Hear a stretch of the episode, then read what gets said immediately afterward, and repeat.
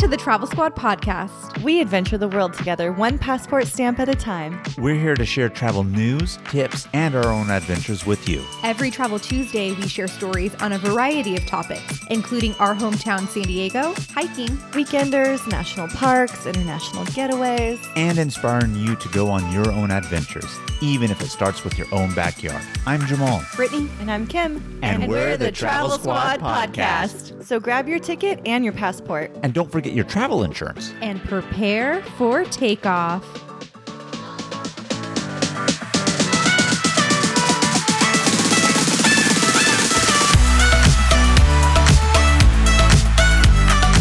Hello, fellow travelers. Hey, squaddies. Welcome to this week's episode of the Travel Squad podcast. Today we are taking you to Uganda.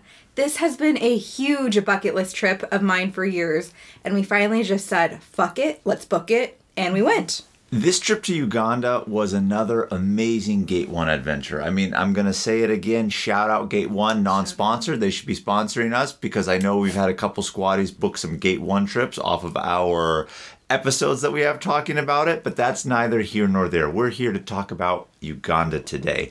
And Brittany said bucket list destination, and it sure as hell was. Uganda is such a unique African country because it has a good mix of wildlife. And what I mean by that is you can go and have traditional safaris and expect to see what you would see there lions, leopards, elephants, giraffe, etc. But it's also famous for its jungle forested areas where they have primates, gorillas, chimpanzees. And guess what? We did it all with the ultimate climax being gorilla trekking. Seeing these big, gentle giants in their element. And they're gentle to us. We escaped unscathed. So people, every time we told them like gorillas, they're like, "Oh, you're scared to get next to them? Like you're crazy." I'm like, "Not at all. Like this was super, super exciting to do it." I remember when you guys first said that you were going to Uganda, mm-hmm. and I just thought, wow, that's so you. and that's so not something I would ever want to do be walking and hiking right next to giant gorillas. But it looked really cool. I've heard just a little bit about it so far, and I was already really intrigued. I know we went out to dinner last night, we started talking about it, and I was already getting pulled in. So as you guys are going through this right now, I'll be hearing it for the first time, the same as you are listening at home. Yeah, we only gave you those little snippets. We tried to keep it, you know, a secret. That way we can go over it all in this episode right here and even be a nice little surprise for you and tell you all about it. So, with every episode, as you know, we start with the tips. Let's get right into it.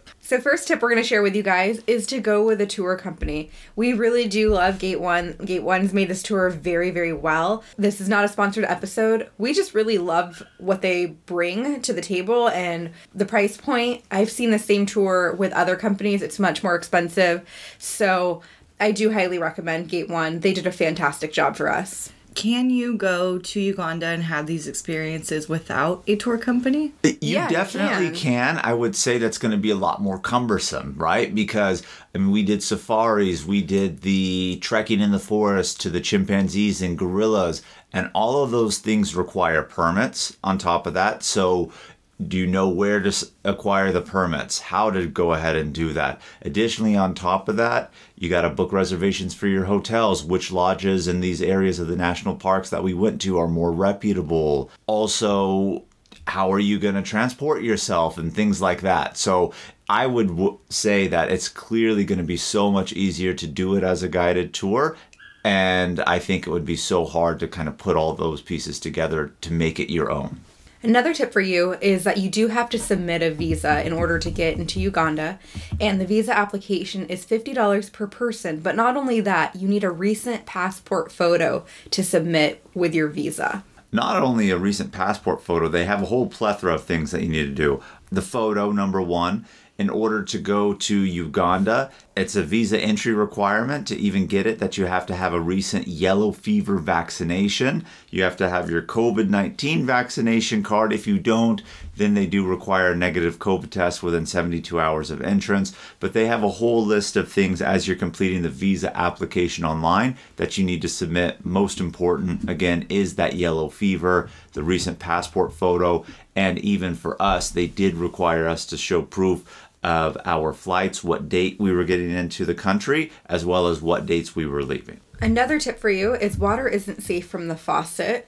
And that includes just brushing your teeth with water. You have to brush with bottled water. So every hotel, resort that we went to provided water for us so that we could use the bottled water when we were brushing our teeth. You can shower with the regular water, of course, but the water isn't safe there, which is different than when we were in South Africa because in South Africa, all of the water was safe to drink. And with that, obviously, do bring some antibiotics and anti-diarrheal meds. I mean, you never know what can happen.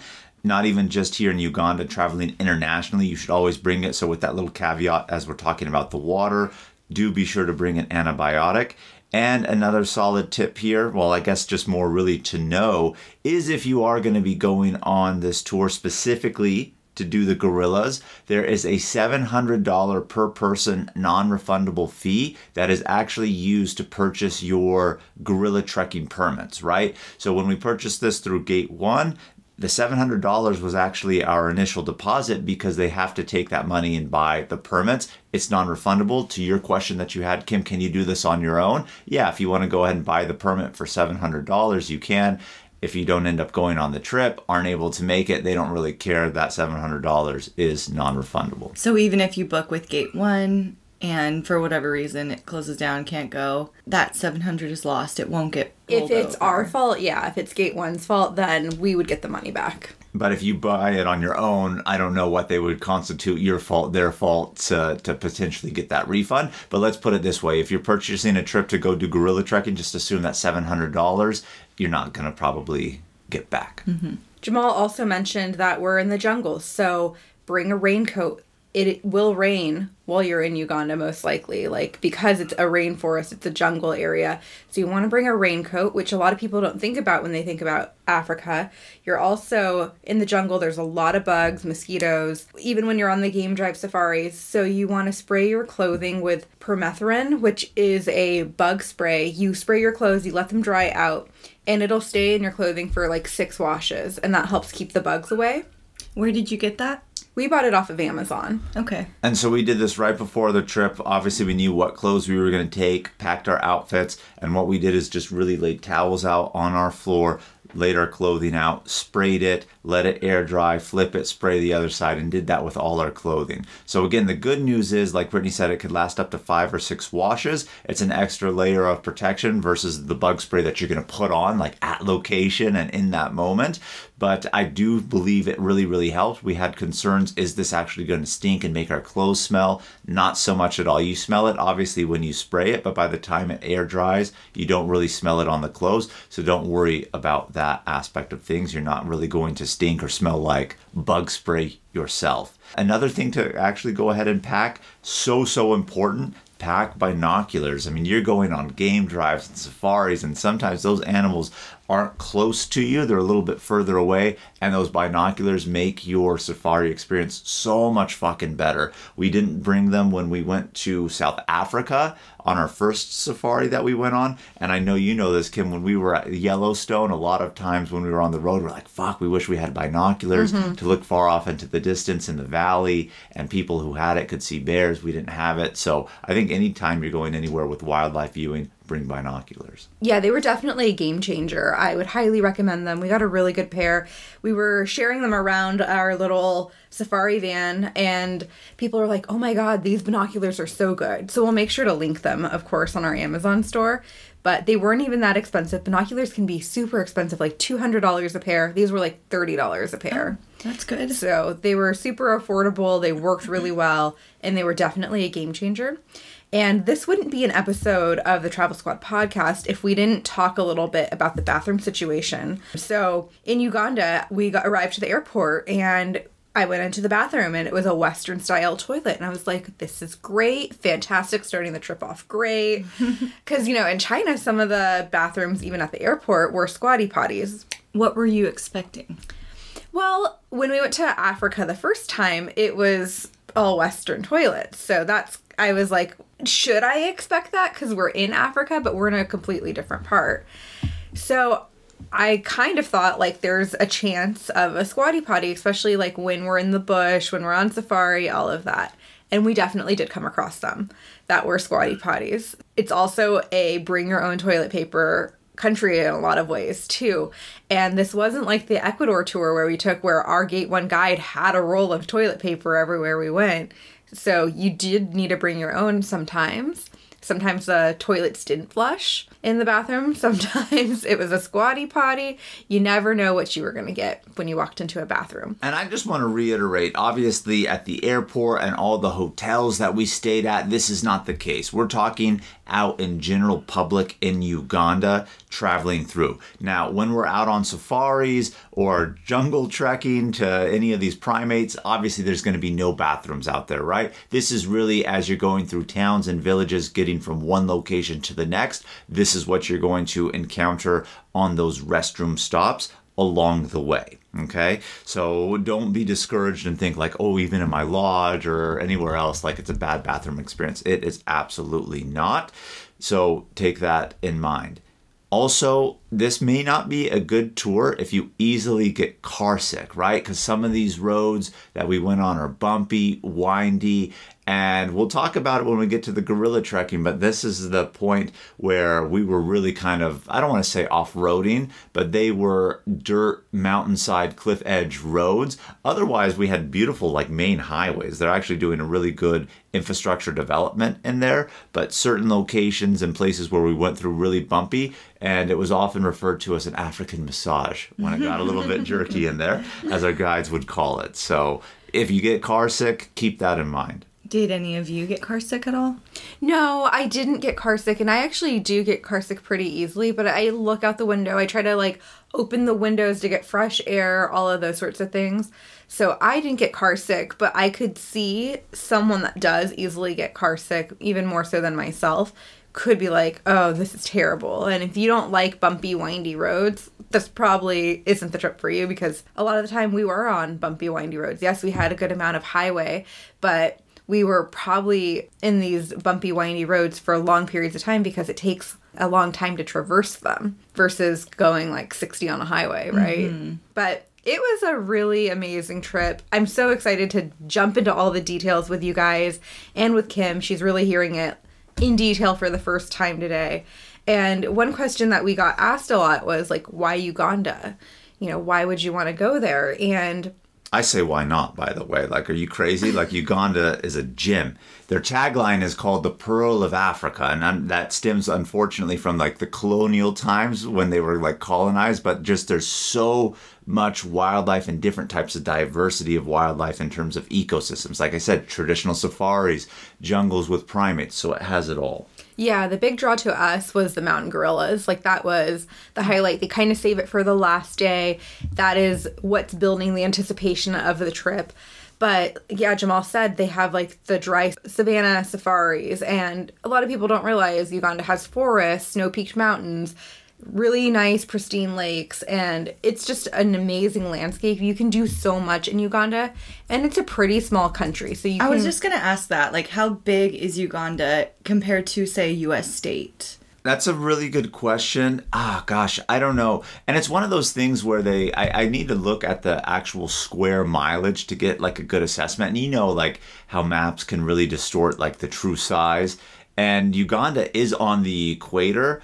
And Africa always, I feel like, gets distorted, but I would say Uganda might be the size approximately of Utah. Let's just put it out there. Okay. That would be my my guess off the top of my head, but I would ha- really have to look at the actual square mileage or kilometers of that, but not necessarily too large. So our total trip was a 10 day trip, but two of those were pretty much dedicated to travel. And we were a little worried because we were watching flights out of LAX, that's where we were leaving from, and we were worried that our flight was going to get canceled or delayed, which was what was happening the days before. Luckily, that didn't happen to us. We didn't have any flight delays at all. So we flew from LAX. We live in San Diego, so we drove up there To Los Angeles. to Los Angeles. We parked our car, took a shuttle to the airport, and we flew LAX to Amsterdam. That's about a 10 hour flight from California. We had a short layover actually in Amsterdam. And then we took another flight from Amsterdam to Rwanda, which was about an eight hour flight. Didn't switch planes. We stayed on that plane. It took them about an hour and a half, two hours to unload passengers, get everything off the plane that they needed, load everything back up, and then we flew from Rwanda to Entebbe, Uganda. and that flight was about 30 minutes long. So, I mean, really quick flight. I don't think it took as long as Brittany said in terms of by the time people deboarded and got on, but I mean, it was definitely, you know, over an hour, but I don't know if it got to that two hour, but it felt like that after an eight hour flight plus the preceding 10 hour flight, right? Yeah, so it a was, long day. it was kind of unfortunate. The mm-hmm. good news is obviously we didn't have to get off the plane in Rwanda itself. So day two is technically when we arrive in Entebbe. Now Entebbe is not the capital of Uganda. It's actually Kampala, which is the city that's immediately north of Entebbe. But Entebbe is a little less crowded. It's still a big city, but less crowded than the capital. And Entebbe sits along Lake Victoria, which Lake Victoria is the largest lake in Africa, and it shares the borders with three countries, if I'm remembering correctly. Kenya and Tanzania. I'm trying to think if it touches with another one, but the other one uh, obviously is Uganda also. So we just arrive and we're on the the shores of Lake Victoria right there landing because the airport just sticks out into the lake itself. But by the time we arrived, it was what like 11:30 at night Yeah, it was very late. very very late and then classic gate one. You have somebody who's picking you up from the airport taking you to the hotel. We had to wait a little bit because they said that somebody who was supposed to be on our tour was supposed to be on that flight. We're going to wait a little bit for them to come out potentially. They didn't end up coming out so we ended up getting to the hotel a little bit later. Come to find out that that person ended up getting delayed on their previous leg, so had to catch another flight in and got in a little bit later. Mm-hmm. So uh, it, it delayed us, unfortunately, getting to the hotel. But the hotel wasn't very far from the airport. It was within 10 minutes. Yeah, 10 minutes. 10 minutes, so not too bad. But by the time that we ended up getting to our hotel, going to bed, it was already like 1 a.m 1.30 had an early wake up call probably around 6.30 to have breakfast at 7 a.m to get the ball moving and everything like that. So definitely long travel time And squatties, we've talked about other Gate 1 trips before, but if you're not familiar, Gate 1 trips typically have approximately 40 people on tour. But Gate 1 has different levels of trips. So that's just kind of like their general trip. We booked a small group tour, meaning that there would be no more than 22 people max on our tour. But when we arrived to the airport, usually and I think Gate One, in this sense, could have done a better job with a few communication things. Was every time we've done a Gate One tour trip before, they've been inside the airport to pick us up with a sign. There was no one t- inside the airport to be found. So we didn't realize we had to walk outside of the airport to find the person with the sign to pick us up. And I feel like they could have communicated that because that's been different than any other Gate One trip that we've done. And then also, because in the past we've like gone and met our tour manager. They've said you know there's an atm here if you need to grab money or whatnot. Well we had to do that while we were still inside the airport so we weren't sure how much to pull where to pull from so we kind of just went inside the airport and found what we needed. But the next day they were taking us to a bank and they never relayed that information that like don't worry about getting money at the airport or exchanging money at the airport. The next day you're going to go to the bank before you transfer and you're going to get a, like a better exchange rate and all of that. So mm-hmm. I think they could have done a little bit better job with that communication, but it is what it is. We did just fine. But if anyone's taking this trip, those are just good pointers to know.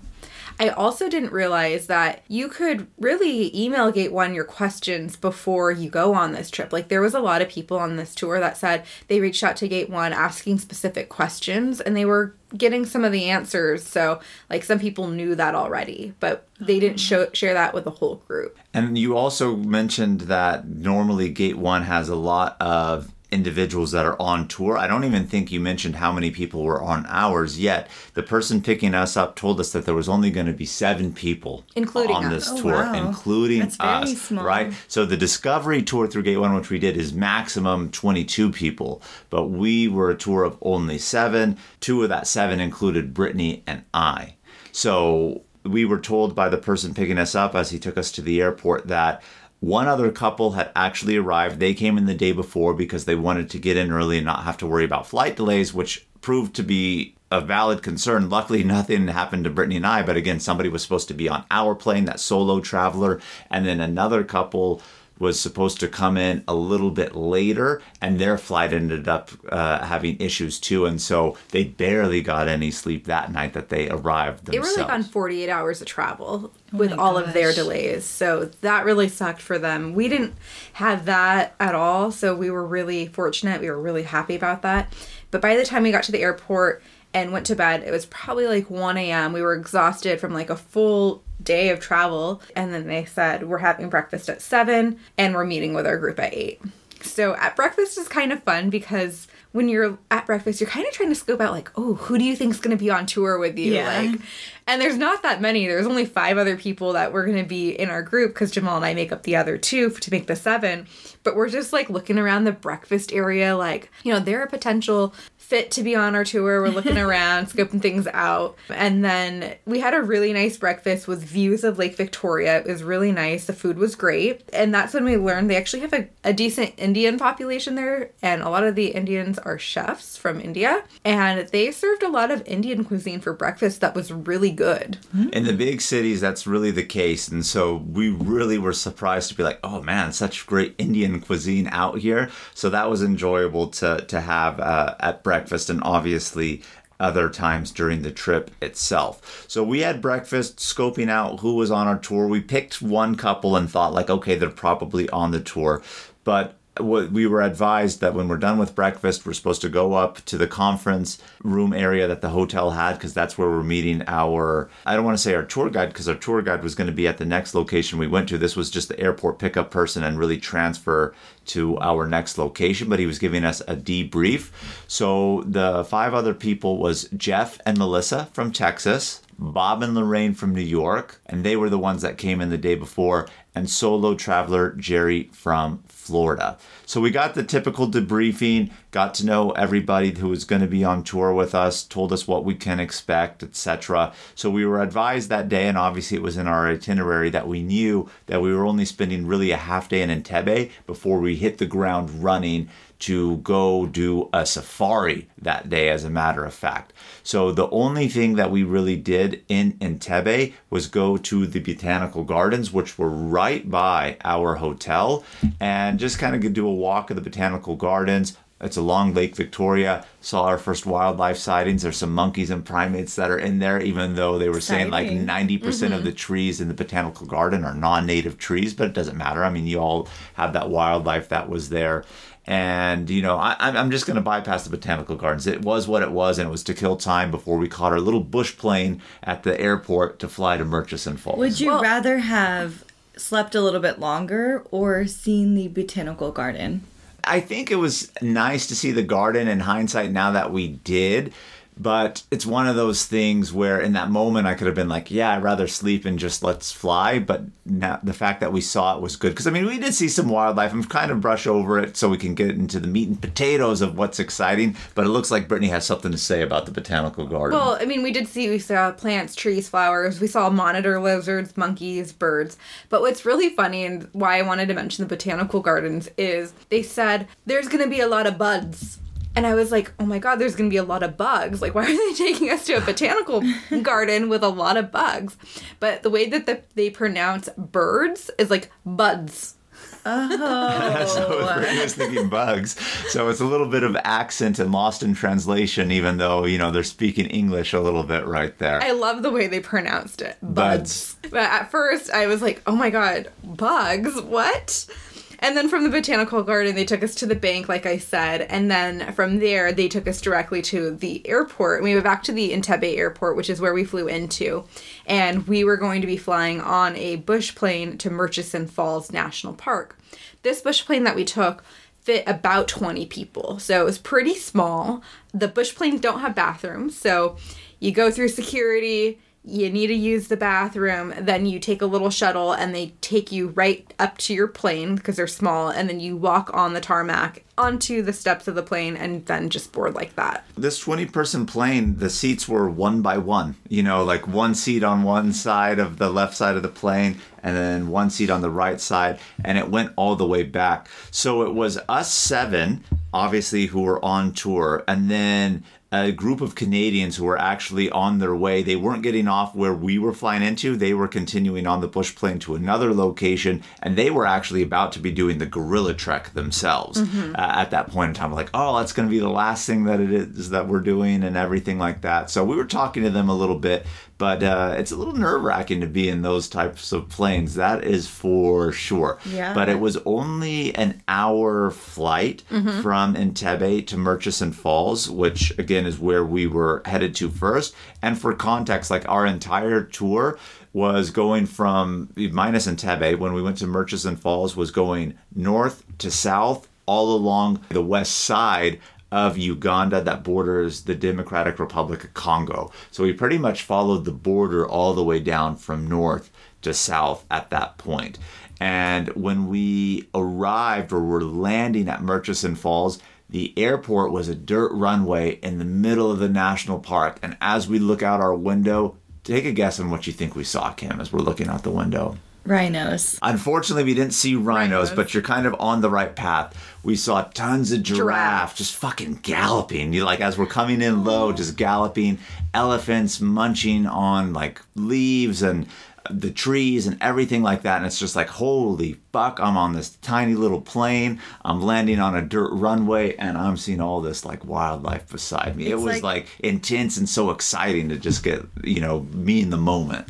I picture it from like the movie of Jurassic Park when they're about to touch down and they see all of the dinosaurs mm-hmm. eating and playing. It's kind of like It's that. What kinda like great that. analogy, actually. It's kind of like that, for and sure. so right there is where we met our tour managers. We had two of them, Yona and George, and they set up a little lunch for us at the airport. The airport is like a one bedroom building kind of thing. Like it's a very small building. So outside they set up a whole bunch of chairs for us, a little table, and they had asked us earlier in the day what we wanted for lunch and they had spinach dumplings or meatballs with like a sauce. Everything was really good. They set up the little buffet station for us. We got to eat and then just kind of really meet our tour mates and just chat a little bit. And they were like, well, from here, since we're already in the national park, we're just going to start a game drive. So the entire time that we were in Uganda, the vehicles that our tour managers drove were also our safari vehicles which was different than what we did in South Africa. Whenever we would did a game drive, we would drive our tour bus to some place, then we would go into groups into like the safari vehicles. But no, our vehicles for the entire trip were also our safari vehicles. Right, and we were in two Toyota Land Cruisers, and if you actually Google like Safari Toyota Land Cruisers, you'll get a good image of what it is that we actually had. But they're really cool. They're nice, rugged vehicles, and I mean that like in a good way. Obviously, you're going to be on safari, you want it to be a rugged, durable vehicle, but what's really cool about them too is the roofs actually like kind of pop up and create a little awning of sorts. So when you're on safari, it can pop up, you can stand, look out, but when you're driving, of course, that snaps back down and you clearly have a covered vehicle. But I don't even think you can do buses in Uganda. Yes, again, certain portions we were on those main highways and their highways are great. Don't get me wrong, but certain locations when we got off the highways, you're on the dirt roads. Again, eventually we'll get to the point where we're going to the gorillas and we're on cliff's edge dirt roads and there's no buses going on that. So like it's conducive to be in these small vehicles. So we just kind of kept with that. But after lunch at the airport sitting under a tree which was actually a really cool experience because the airport is obviously fenced off and you can see the wildlife that's kind of around you at that point too even while we're sitting there eating. We started our game drive. And we saw a lot of animals right off the bat. We saw antelope like animals, oribis, kobs, and then the Jackson hartebeest. But we also saw like Cape buffalo, giraffes, lots of giraffes, warthogs, monkeys, baboons. And then from there, we visited the top of Murchison Falls, which is wh- what the national park is named after. And Murchison Falls is the most powerful waterfall in the world. It is the most powerful. And when you're standing there, you can feel how powerful it is. Like you can you feel all of the mist like come up while you're standing there. You can get soaked just standing at the edge looking over. And the reason why it's so powerful is because it's one of the longest rivers in the world and it squeezes through like a seven meter gap and drops down 45 meters into the Nile River. Right. So the falls is part of the Nile River because Lake Victoria is the start of the Nile. Yes, the Nile that goes to Egypt and everything like that. But it flows through these regions of Uganda in which we were going to. So, like Brittany said, it's not the tallest, it's not the widest, but because of where all that water is forced to go through kind of like a little narrow bottleneck, it creates such force coming through there. So it was really unique to actually see up close and in person, but also knowing that all this wildlife is around you at the same time. Now, granted, where we were to get to the top of Murchison Falls, you know, you're not expecting to encounter any wildlife that could hurt you there, but down below, kind of along, along the banks of where the waterfall actually is, that's where you can expect to see Nile crocodiles, a whole bunch of hippos that are waiting, Really? and other big game. oh yeah, they're like, if you fall down this one, if the waterfall doesn't kill you, you will for sure be trashed by whatever is waiting down there below. They said the waterfall will kill you. They're like 100% you go in this waterfall, you will die and then your body will be eaten by crocs and hippos. like they will fuck you up down there. They're just waiting for the prey to come down. So in this area of Murchison Falls, obviously Brittany mentioned what we had seen, all those animals. We even saw elephants too, but not close up. For the True. next day we were going to see them a little bit closer, but obviously we're looking for lions. So what we really missed seeing this day, even though they were in the park, was elephants up close, lions, and even leopards. We didn't get to see that at this point in time.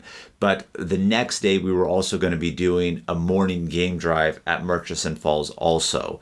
But after we went to the waterfall, did our mid afternoon game drive, we checked into our lodge. And this was like our first lodge experience, staying within the national park. And everywhere where we stayed was such a unique, cool experience.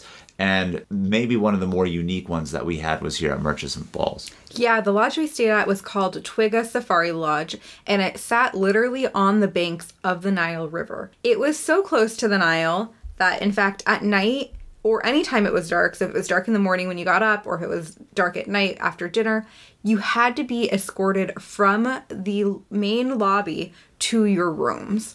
And when I say rooms, they're not truly rooms because this was a glamping situation as well. Mm. So, what they had done was they had built these elevated platforms. So, probably like five steps up there, then there's like a flat surface, and they've put a really large glamping tent. And they've really done up this tent. Like, you think tent, it's going to be very rustic.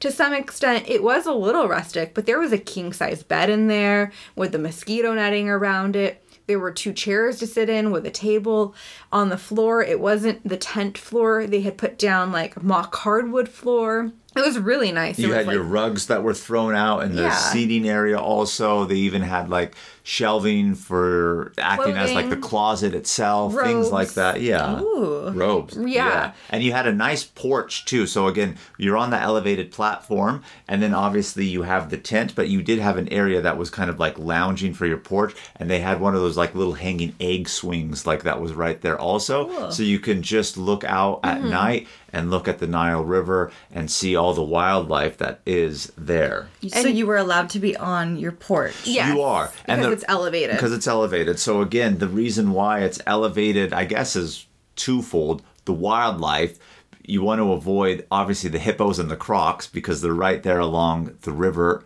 and they can't really go up those steps. And two, it's a river, it floods. So they're kind of like when you see certain homes that are built on stilts in mm-hmm. flood areas, even here in the United States or other places. So that's why it's built on an elevated platform. And you might be wondering what the bathroom situation is because I we was have, wondering. like this glamping situation. But on that elevated platform, that concrete platform, they've built a building that is a huge bathroom, like a really large bathroom with big shower, toilet, sink area, plenty of space inside of it, and it's like the same width as the tent. And so the opposite side of your tent has a doorway and it matches up to the doorway of the bathroom and they're just kind of like stuck together. Hmm. So it was interesting because it's like if you're making the effort to build a bathroom that's truly a building, why aren't you building a room and why is it a tent?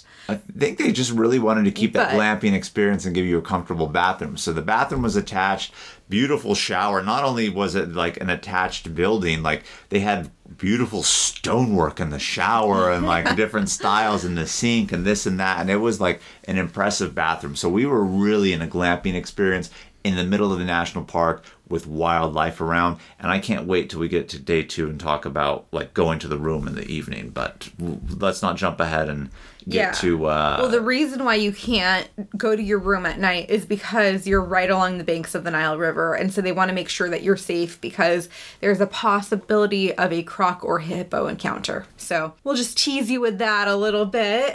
And so we got to settle into our lodge, have dinner, really spend time with our tour mates, go to sleep because the next day we were going to go on an early morning game drive. So we had breakfast in the morning. You get to pick what it is that you want. Now, our rooms are separate. I should mention that all these lodges have a communal like dining and lounge area where everyone can sit and that's actually the only place that we had Wi-Fi was in these areas. So everyone in the morning came from the rooms sitting in the communal lounge area dining and so I mean the food everywhere we were at was exceptional. We got our choice to have like omelets, so it was omelets, coffee, tea, fruits, toast, etc. We had a very nourishing breakfast everywhere that we were. Mm-hmm. Yeah, the breakfast game is always good with Gate One. I don't think I've ever been disappointed. But we knew we were gonna have like an early morning. I think we started this morning like we were gonna leave by six thirty, so it was an early day, an easy day. and we were gonna go back into Murchison Falls. Well, we were in Murchison Falls National Park, but we were gonna go out to explore more, to do more of a game drive. And this national park has like over a hundred species of mammals and over 450 species of birds. And we did gain a new appreciation for birds. We don't do a lot of bird watching in general, but some of the birds out there are super beautiful. You know, there's just something about a beautiful bird that makes you appreciate it. Yeah. And there were some really small but colorful birds that were like called weaver birds. So they would make these nests. And I want to say the male was the one that made the nest. yep. But they basically weave almost what looks like a lantern of sorts. And the birds come then enter from the bottom. And if the female doesn't like it, she's like, nope, this isn't good enough. I'm not going in, kind of thing. And But- she'll go on to the next male. He built her house, and if she doesn't like it, she leaves him. she leaves them. Yeah. yeah. Absolutely. At this national park, we were able to get more into the game drive, and this is where we saw Cape buffalo, elephants, giraffes, lions, and monkeys. Like, we saw so much wildlife and in so much abundance in this national park. I'm not gonna lie, I was a great spotter. Like with those binoculars, I was seeing things fucking left and right, and I was like, "Oh my gosh, like what is that?" And I looked off in the distance. I was like, "Are those elephants?" Pulled out the binoculars. They were. So we were able to be like, "Oh yeah, they are." And he's like, "This is perfect. There's a road up here. We can cut to them." So in the morning, we were just watching a herd of elephants just grazing, seeing the little babies and everything. And I mean, they're right up close to us. You know what I mean? Like really within several feet. I'm not going to kid anybody on that. So they get really close. Obviously, you can't get out of the vehicle, but just for perspective of how close these wild creatures are to you. And so we were really excited about that. And I mean, tons of giraffe here, I will say. Like, I can't even believe how many giraffe in comparison to what we saw when we were in South Africa. And giraffes are really beautiful. Like their coat is so nice and like pretty. I could stare at giraffe for hours, and I didn't realize that. Like I've seen giraffe obviously at the zoo and at, on other vacations, but these ones were just so beautiful. And they were telling us about like how you can tell if they're young giraffe because it looks like they're wearing white socks versus as they get older, their coats get darker. And so it was just really interesting to learn about the animals and kind of just learn a lot about the species out there. So that was really cool. And then we were driving down this dirt road and we come across a mama lion and her three cubs, and they crossed the road super fast. So it's not like you couldn't even get pictures of them in the road, but they went into a bush, and the bush was literally no more than two to three feet from the car. I didn't see the mama at all cross the road. I think I only saw the two baby cubs cross the road and they go into the thicket of the bush and we're looking at them. I mean, this is later in the day. This whole time we're seeing all this wildlife, and we're like, where the fuck are the lions? Like, obviously, we want to see lions, leopards, some big cats of some sort. And then it just happened so fast to where they crossed it. And then they stayed close to the road, but didn't go in the bush right away. They were kind of just like walking around a little bit. And then finally, they nestled into that bush. And like Brittany said, like, if we wanted to stick our hand out and like touch the bush itself and put it in, like, we could really do it because the road we were driving, it's not like, oh, here's like a little bush. Like the road you were driving through tall bushes and trees, so they were all like oh. elevated up, if that kind of makes sense. It's like the road carved out a straight line, but you had everything kind of up to the side of you, right? In terms of like the vegetation growth.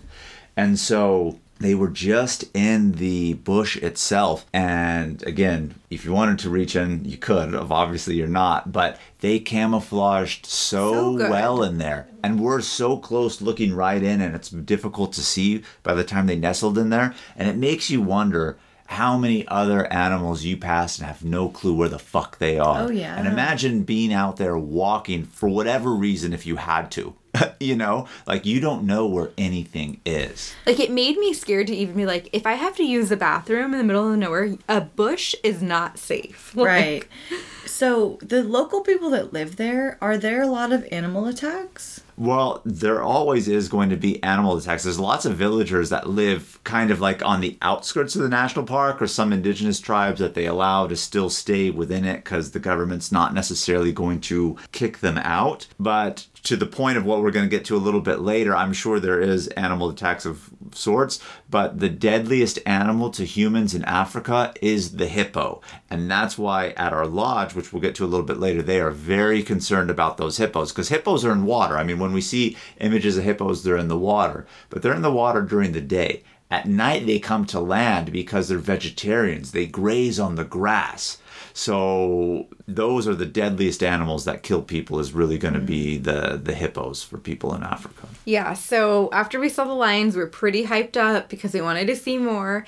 We went to an area where we could see a leopard in a tree, but we were only able to see it with our binoculars. And I was really happy at this point because I was like, at least we saw a leopard. That's the only animal we didn't see when we were in South Africa last time. And I knew Jamal would be super excited about it. Mm-hmm. But we couldn't get close to it. Could only see it from a distance with our binoculars, so not great views, but we did get to see it. And then by this point, we had been doing the game drive for probably three or four hours. We had seen a lot of exciting things like the monkeys and the, the lions and the elephants and giraffes. So at this point, we left and went back to our lodge, and then we had a lunch there because we were going to prepare to go on a three hour Nile riverboat cruise later in the day. And that Nile cruise was going to sail us to the foot of Murchison Falls. So we saw it from the top on land, and now we were riding a boat to go to the foot of it to see the base. But it was really cool because not only do you get a different perspective of it, there's tons of wildlife that's one in the water and two coming to the banks of the shore of the Nile to drink water, do this and that. So we saw lots of wildlife on that. And shout out to Gate One, they included a couple free cocktails on this uh, Ooh, little adventure on the Nile. yeah, with Gate One, every night you do get a free beverage. So usually it was a glass of wine. They had both white and red. Or if you wanted a beer, you got two beers. So either way, good choices. But when we were on the small little excursions for this river cruise, it wasn't just private to Gate One. It was open to other tours as well. So we were actually the last group to arrive. We did get not the best seats on the, the river cruise. And we've been on one before. And when we were on the one in South Africa, it was a smaller river, mostly with crocs and hippos as the focus. So I thought, oh, it's going to be like that again because we're doing a Nile River cruise. But we saw so much more wildlife. Like, we saw elephants right next to the water. We saw warthogs, monkeys. We did see crocodiles, but the crocodiles were far and few in between in comparison to what we've seen in the past. So it was totally a different type of game drive in a sense, but on a river. I would say the highlight of this one, minus seeing the waterfall itself, is we were really close to a family of elephants. And by that, I'm not talking like a herd. It was like a mom, Mom, a dad, dad, and a baby. baby. And they, like, literally, we were so close. Our boat was right by the shore where one of them, I don't know, uh, remember if it was the male or female, was eating leaves off of a tree that was like growing in the river itself. And we were right by that tree and we were a little too close for his comfort. He was trumpeting and doing mm-hmm. mock charges at us, even really. Yeah. As we're obviously we're safe on the boat, but within like 10 feet, eh, you know, and he's doing mock charges, which is definitely a sign to stay the fuck back, you know? But it was also really interesting because his trunk was a little bit shorter and they said if you notice his trunk is shorter than the rest of the elephants which means that it probably got caught in a snare earlier and damaged his trunk. So that was interesting to see too. What's a snare? like a little trap if somebody's hunting like illegally within the national park or it's there to catch something else but then the elephant like almost like a bear trap. You, you know what a bear mm-hmm. trap Yeah, looks like? imagine like an elephant's trunk getting stuck in something that's like So it was kind of chopped off? Mm-hmm. yeah. Oh. Not not super noticeably but like probably a foot shorter than the rest of the elephants i'd say. So we did see that. We also which is very interesting and i want to mention before i forget we did see a few elephants that did not have tusks. You know elephants are known for their huge ivory tusks and that's often why they're hunted because they are thought to have medicinal properties. So people cut them off kill the elephants and then use their ivory tusks to sell on the black market essentially. If a tusk is removed, that will kill the elephant? no but they're so big that no one cares to like euthanize it. Well i should say euthanize it. Put it to sleep with anesthesia or something. Like it's just easier to kill it chop it off. So it's not It's like really if they remove it it will you know kill it by itself that way. But basically what brittany's saying too and by the way male and female elephants have tusks. A lot of people think it's just like one or the other.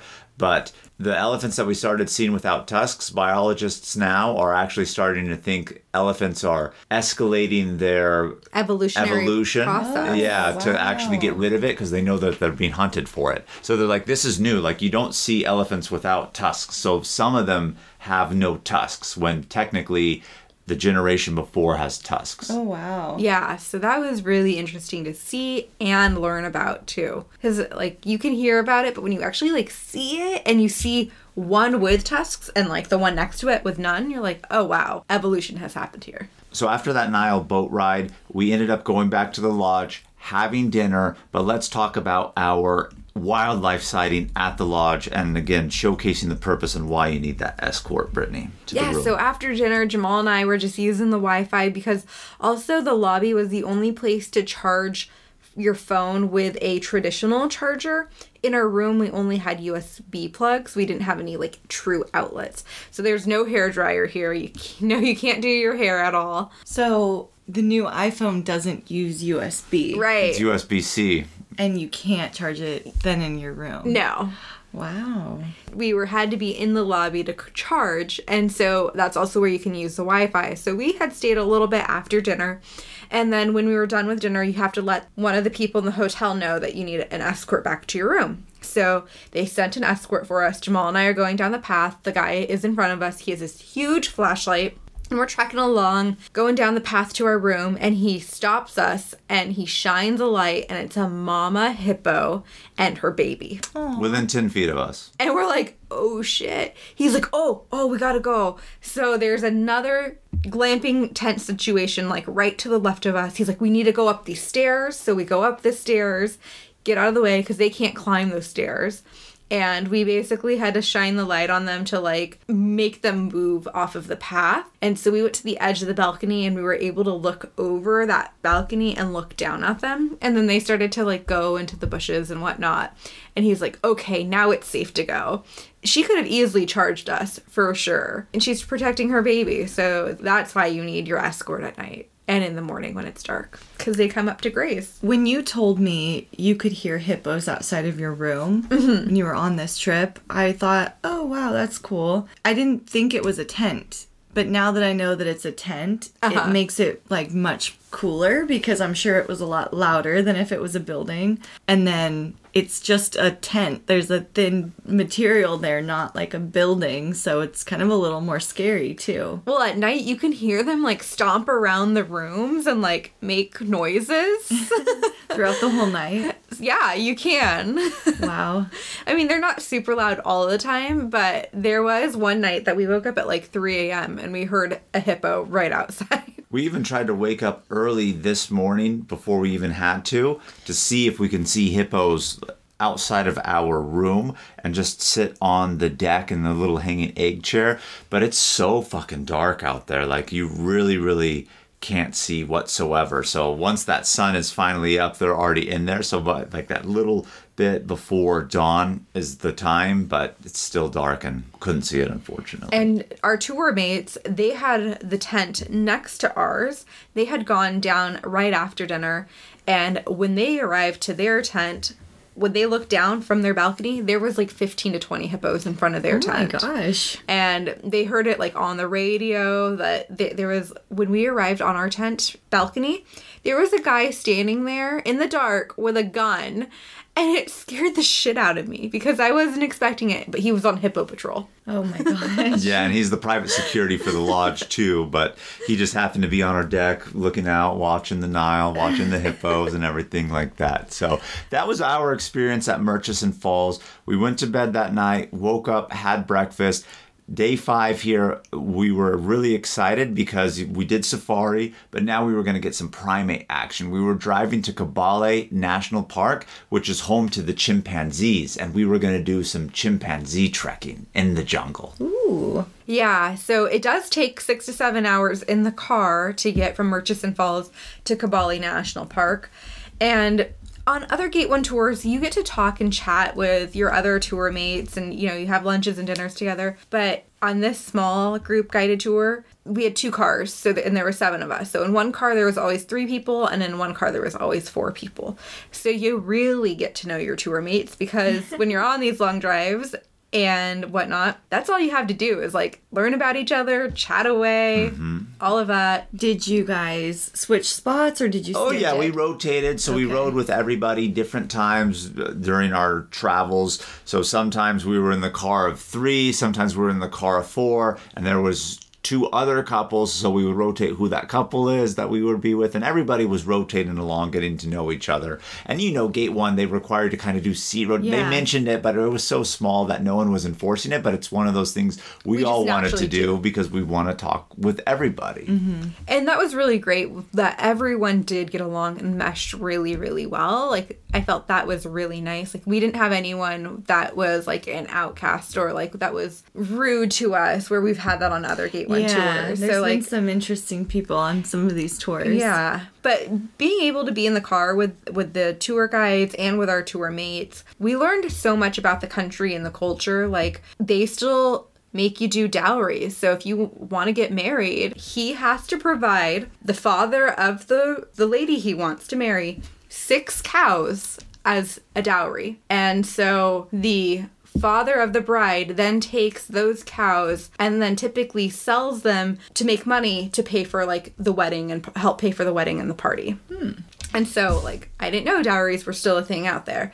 And also, we also learned that smoking is prohibited in Uganda. Like you can't smoke cigarettes. And so only 2% of the population smokes because the cigarettes are so expensive and you have nowhere to do it. Interesting. although they let tourists do it in the lodges. Because i noticed that you know a lot of times when you're on these tours you'll ask your tour guide questions as you're driving places. They'll tell you things.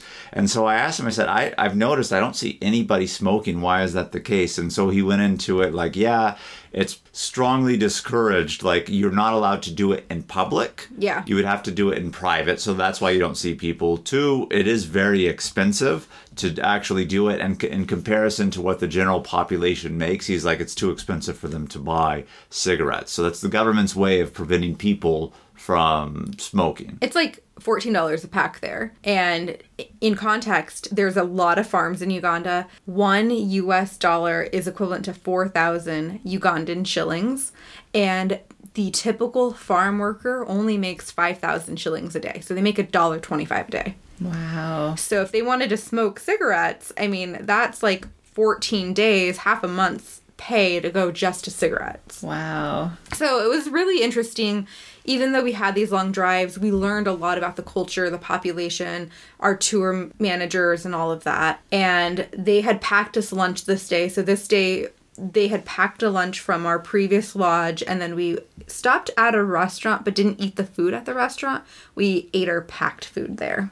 And I think that kind of gives you a little bit of context. You know, when we are talking about the bathroom situation earlier and what she was saying for a squat, you know, when we're on gate ones, they always want to stop at the best restaurants along the way, the best restrooms that they have available along the way for those scheduled breaks. They already have But- partnerships with these places. Yeah, but they he- know what. Yeah, but here in Uganda, it's one of those things where you know the best restrooms were at gas stations, which weren't very good at all, and they were squats and situations like that. And two, the one time here where it was such a long drive that we needed a lunch, they're like, "No, we're bringing the food from the lodge. We only have a partnership of a place where we're only going to sit, and have you use the restroom." So they don't even want you to eat the food out in public. They did serve us fruit. It was bananas, so they're in the peels, and then pineapples that have like the casing on the outside. So they did cut us fruit, but we didn't eat the food there. We had like our packed lunch.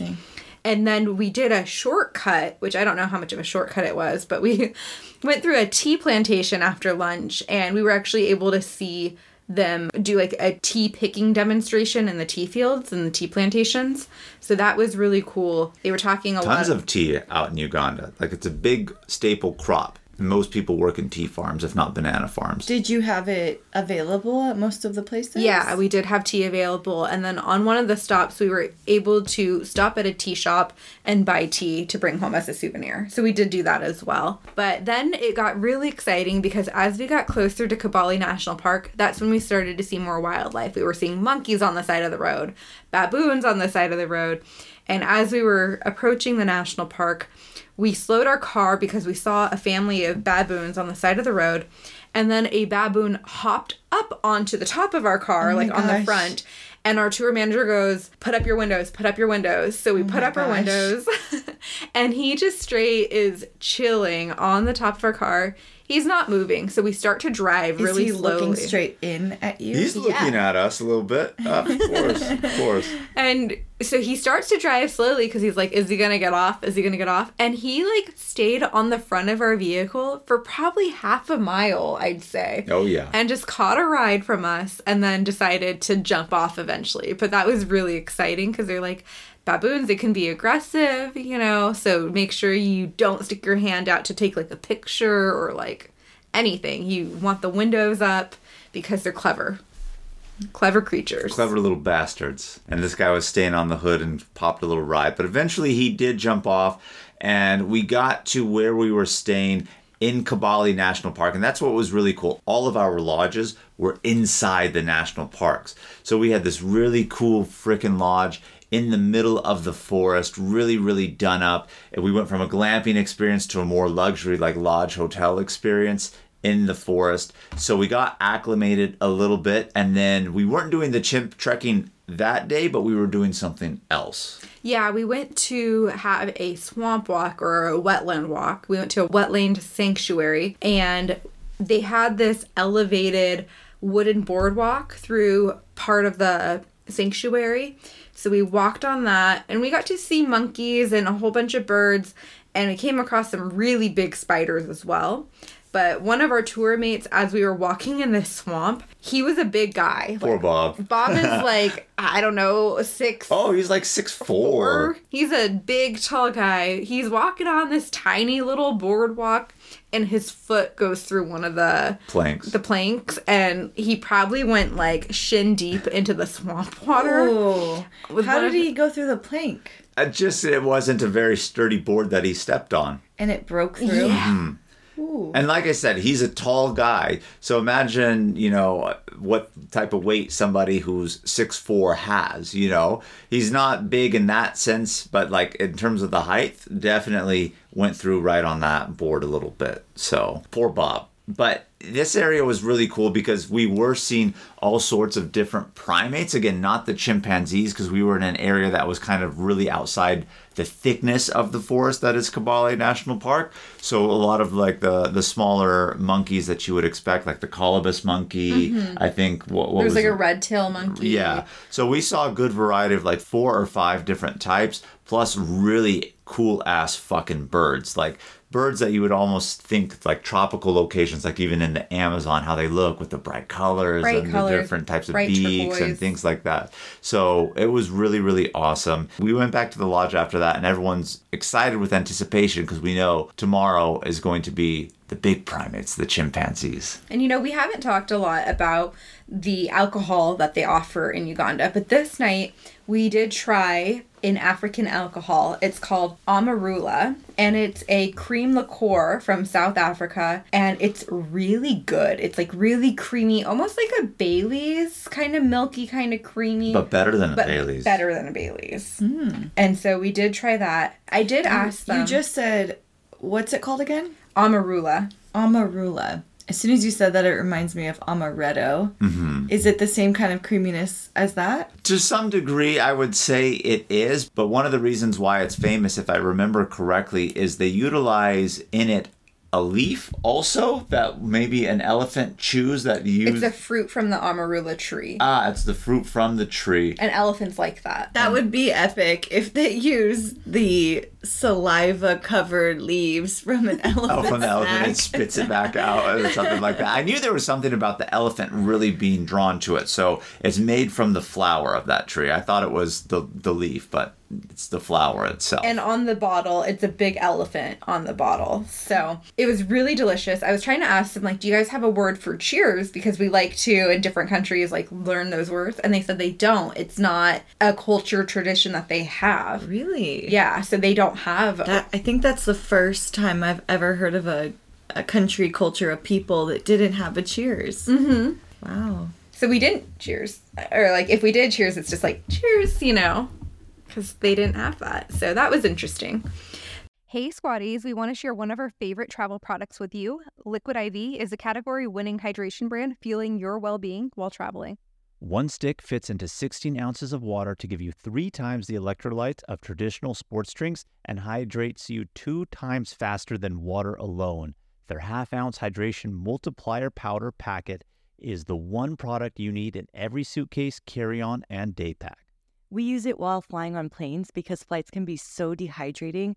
We use it when we feel jet lagged, when we're out on a hike, and after a long night out that has us feeling worn out. In just one stick, you get five essential vitamins B3, B5, B6, B12, and vitamin C. Liquid IV also now comes in 12 delicious and refreshing flavors to keep your hydration routine exciting. Our favorites are the lemon lime and tangerine with immune support. It's made with premium ingredients, all non GMO and gluten, dairy, and soy free. Get 20% off when you go to liquidiv.com and use Travel Squad Podcast at checkout. That's 20% off anything you order when you shop Better Hydration today using promo code Travel Squad Podcast at liquidiv.com. Hey, Squatties, let's take a quick detour to talk about our travel itineraries that we've created just for you. We just launched several new international trip itineraries, including Tulum and Japan. This is on top of the itineraries we already have for U.S. trips like the Hawaiian island of Kauai, the U.S. Virgin Islands, as well as national park trip itineraries, including Utah's Mighty Five National Parks and a week in Grand Teton and Yellowstone. These fully built out 20 to 30 page PDF guides are available for instant download on our site right now. Every detail of the trip is laid out for you, so all you have to do is download, book, show up, and have fun. The itineraries tell you where to fly into, the exact route to take, where to stay, park entrance prices, where to eat, driving distance between attractions, the things to see and do, even the hikes we recommend, their mileage, and the time to allot for each one. And believe it or not, so much more. Be sure to head over to travelsquadpodcast.com to download your very own comprehensive travel itinerary today. But while we were at Primate Lodge, we were so excited because the next day we knew we were going to be trekking with the chimpanzees. We were so close to the chimpanzee trek that we could walk to the starting point from our hotel. Wow. Like they're Like, like, we were in the thick of the forest. Like we were really in the middle of it. They were like, it's common for the chimpanzees to even migrate in this territory. Maybe you'll see them, maybe you won't. You'll for sure see other monkeys, but sometimes they even come through here themselves. But that wasn't the case for us.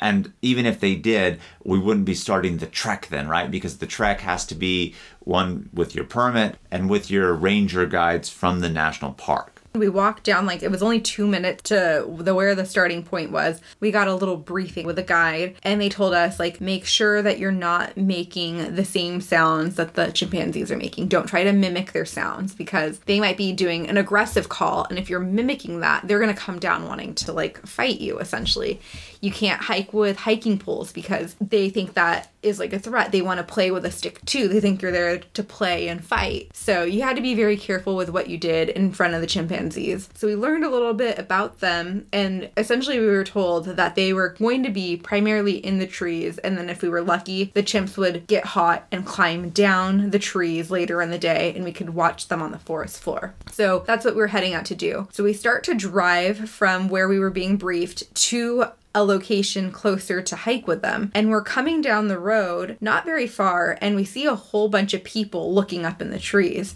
So we park, we get out, and there they are, just right in the trees above us, right off of that road. They're eating a giant fig tree. And when you think of fig trees here in the United States, like you can't even compare it to this fig tree that was in Africa. I mean, it was like 100, 150 feet tall, so wide, like a big giant umbrella. And there's literally a full troop of them. I would say at least 30 Yeah. plus in that tree, just munching on their figs, having, Having breakfast. breakfast. That's again where the binoculars come in clutch because it's a very, very tall tree high up. I mean, you can see them, but obviously it gives you a lot better context with the mm-hmm. the binoculars and everything. And so we were watching them there for quite a while. And and actually, where we came across them is not where we were supposed to be. We were supposed to go, if I remember correctly, to another troop mm-hmm. because they have trackers that go out in the morning. But they're like, these ones are so close. They're on the road. We're just going to go ahead and stay here. And we watched them for a little bit. And then at one point, the majority of them were still in the tree, but only one, for whatever reason, like was coming down. So you got to watch him do his typical chimpanzee swing from like branch to branch, mm-hmm, tree to tree, cool. and like come down slowly but surely.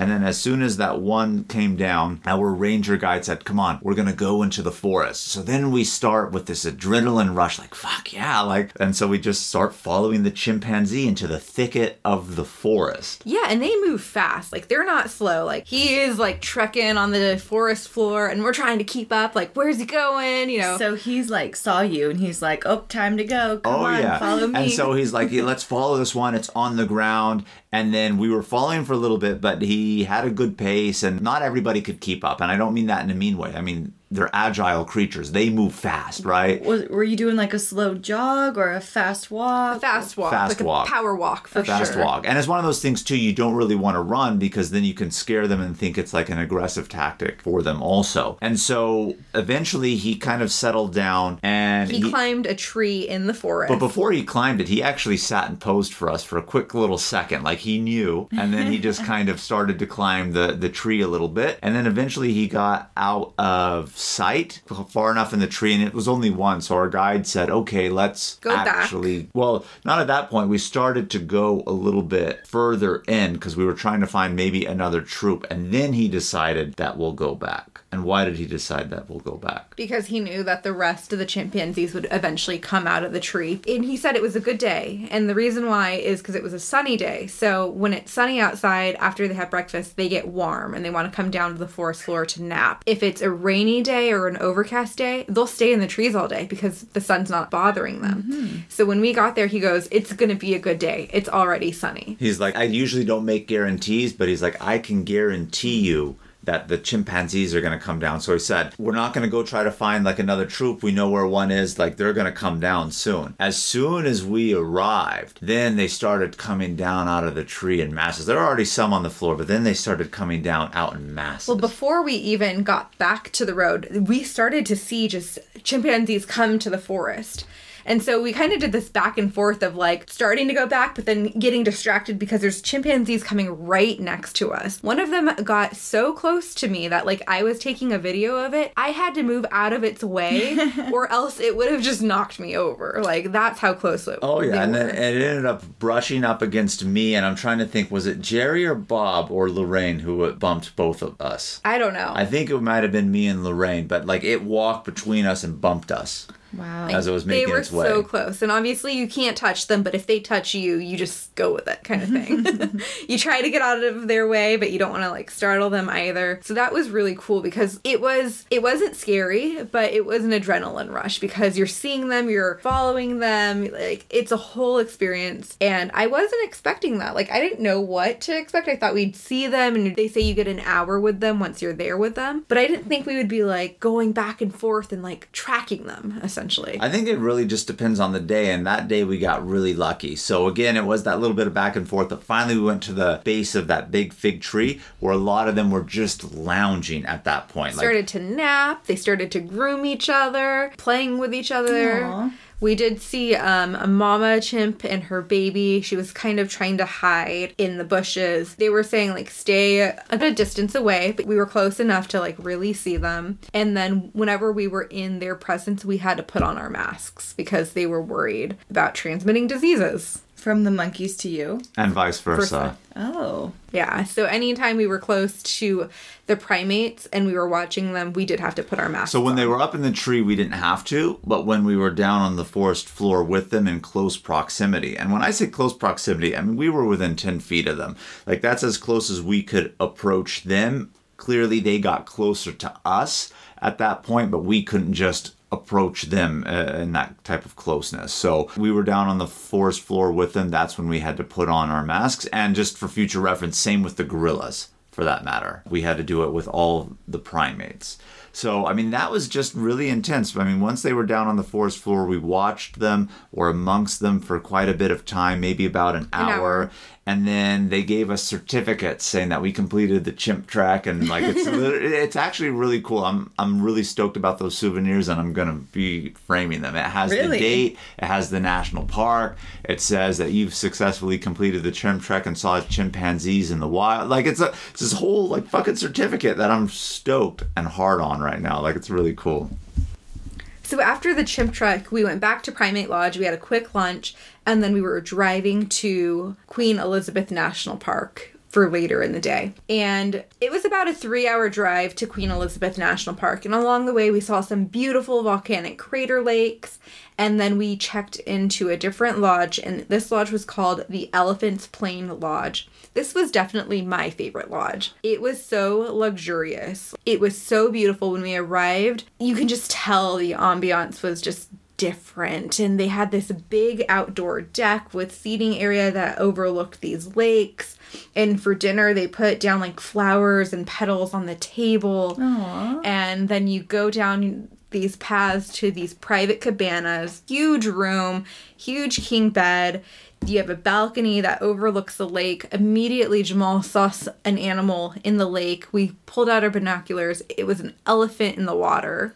Wow. The bathroom was massive, beautiful stonework. It even had a claw foot tub in it. It was just the most beautiful lodge. Loved it here. I love the Elephant Plain Lodge too, minus the luxuries that the lodge itself had. I think what was really cool of the dynamic of it was we were literally right outside Queen Elizabeth National Park on an elevated hill. And you look down, and like Brittany said, you could see the lakes, but you're looking down to flatland. And so it's that flat, like African bush of the safari itself. So there's the lakes, there's the elephant in it, and then you can see like the typical African trees that you expect to see on like the savannah plains. And here I am at my lodge in the dining area and recreation area, just overlooking this vastness that I know is like Queen Elizabeth with all this wildlife that's down there. And it was like a really, really intense feeling. And this was a very big day. I mean, we did the chimpanzee trek, we made our way to Queen Elizabeth, and we were going on An an, evening evening, game, game drive. that night. So we went from chimps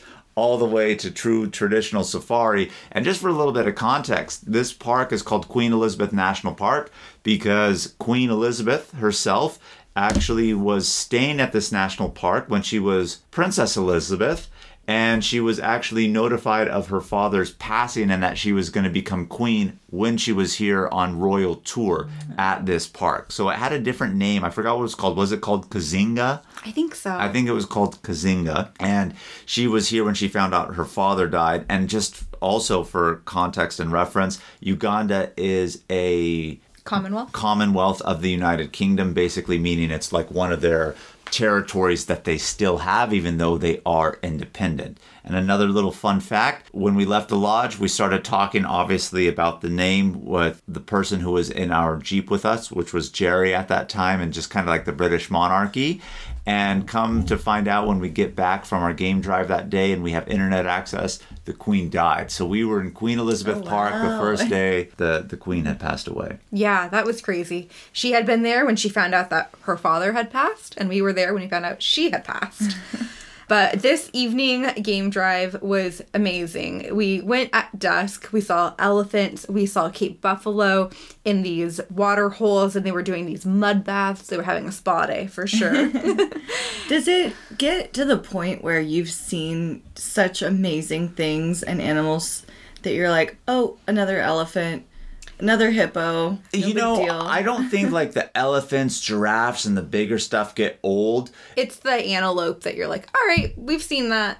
Yeah. And even the buffalo, like if you see like one buffalo, and what's ironic is when we were in South Africa, we didn't really see a lot of the Cape buffalo. Cape Buffalo, I Google image searched a picture of them and they are so cute. It looks like they're wearing like a little helmet. wig that comes out on the side. Oh yeah. Yeah, so you can actually tell tell if it's male or female based off of like the helmet and horns that they have. Like the males have like a full helmet where the females don't have like the full helmet. Like head. yeah, They where the have horns come all the way across, right? But when we were in South Africa, we really didn't see a lot of Cape buffalo. We saw them, but they were Cape buffalo that were ostracized from the herd, so they were like solo ones. And you see it, and it's like, okay, it's there. It's one of the African Big Five, but it wasn't very exciting. But here at Queen Elizabeth, and even when we were at Murchison Falls, like this was the first time that we actually saw them in herds. And when they're in herds and in the watering holes, and even if not in the watering hole, like in herds, they're a lot more cooler to watch. So I didn't get tired of them. It's really like Brittany said, the antelopes that you get tired of seeing, but everything else is just fucking exciting because it's nature. It's like, what are they going to do next? What's going to happen in this moment? You know?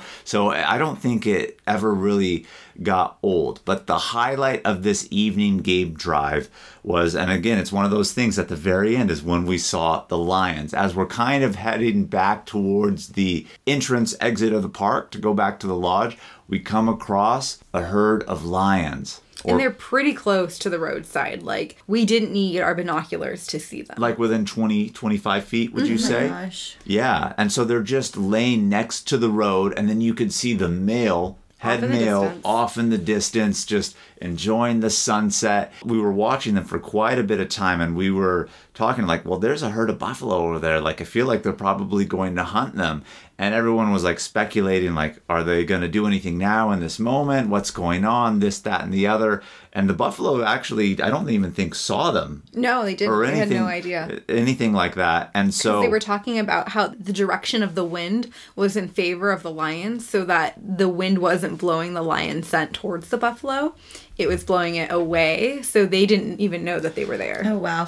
And I felt like the pictures that you posted of the male lion, he looked so much healthier, beefier, better fur than the ones that you posted in South Africa.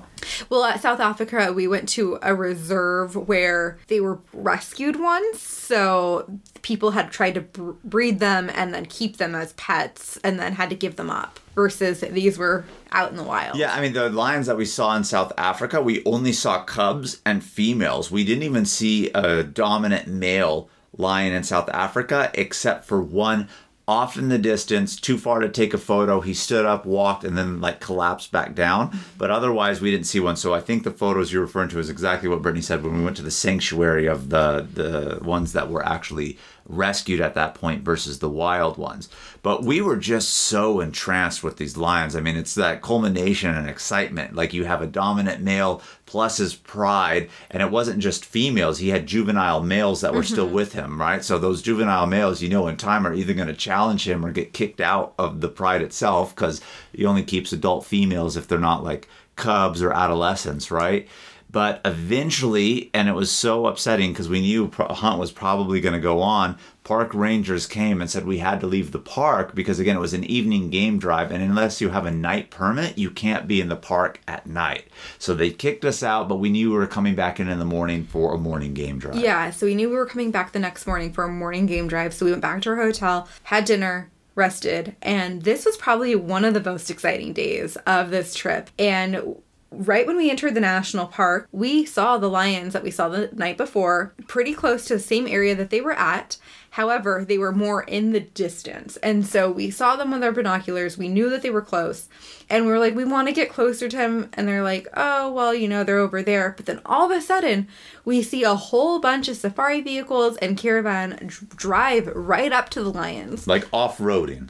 And we're like, how do we do that? And he was like, oh, that's a special permit. We don't have it, the permit for that. We have like the on road permit. We don't have the off road permits. I'm like, how do we get them? and like, how much are they? So he starts making calls and he's like, it's $110 per person if we want to go off roading. Well, it was a hundred. It gets to be 110 for a different reason, which we'll talk. It was a hundred dollars per person. Okay, so $100 per person if you want to go off roading. And I was like, can we do, like, can we pay as we exit kind of thing? And he called and got everything set up. And then all of a sudden, like, we made a consensus, both vehicles, we were going to go off roading. And we got to drive right up to the Lions.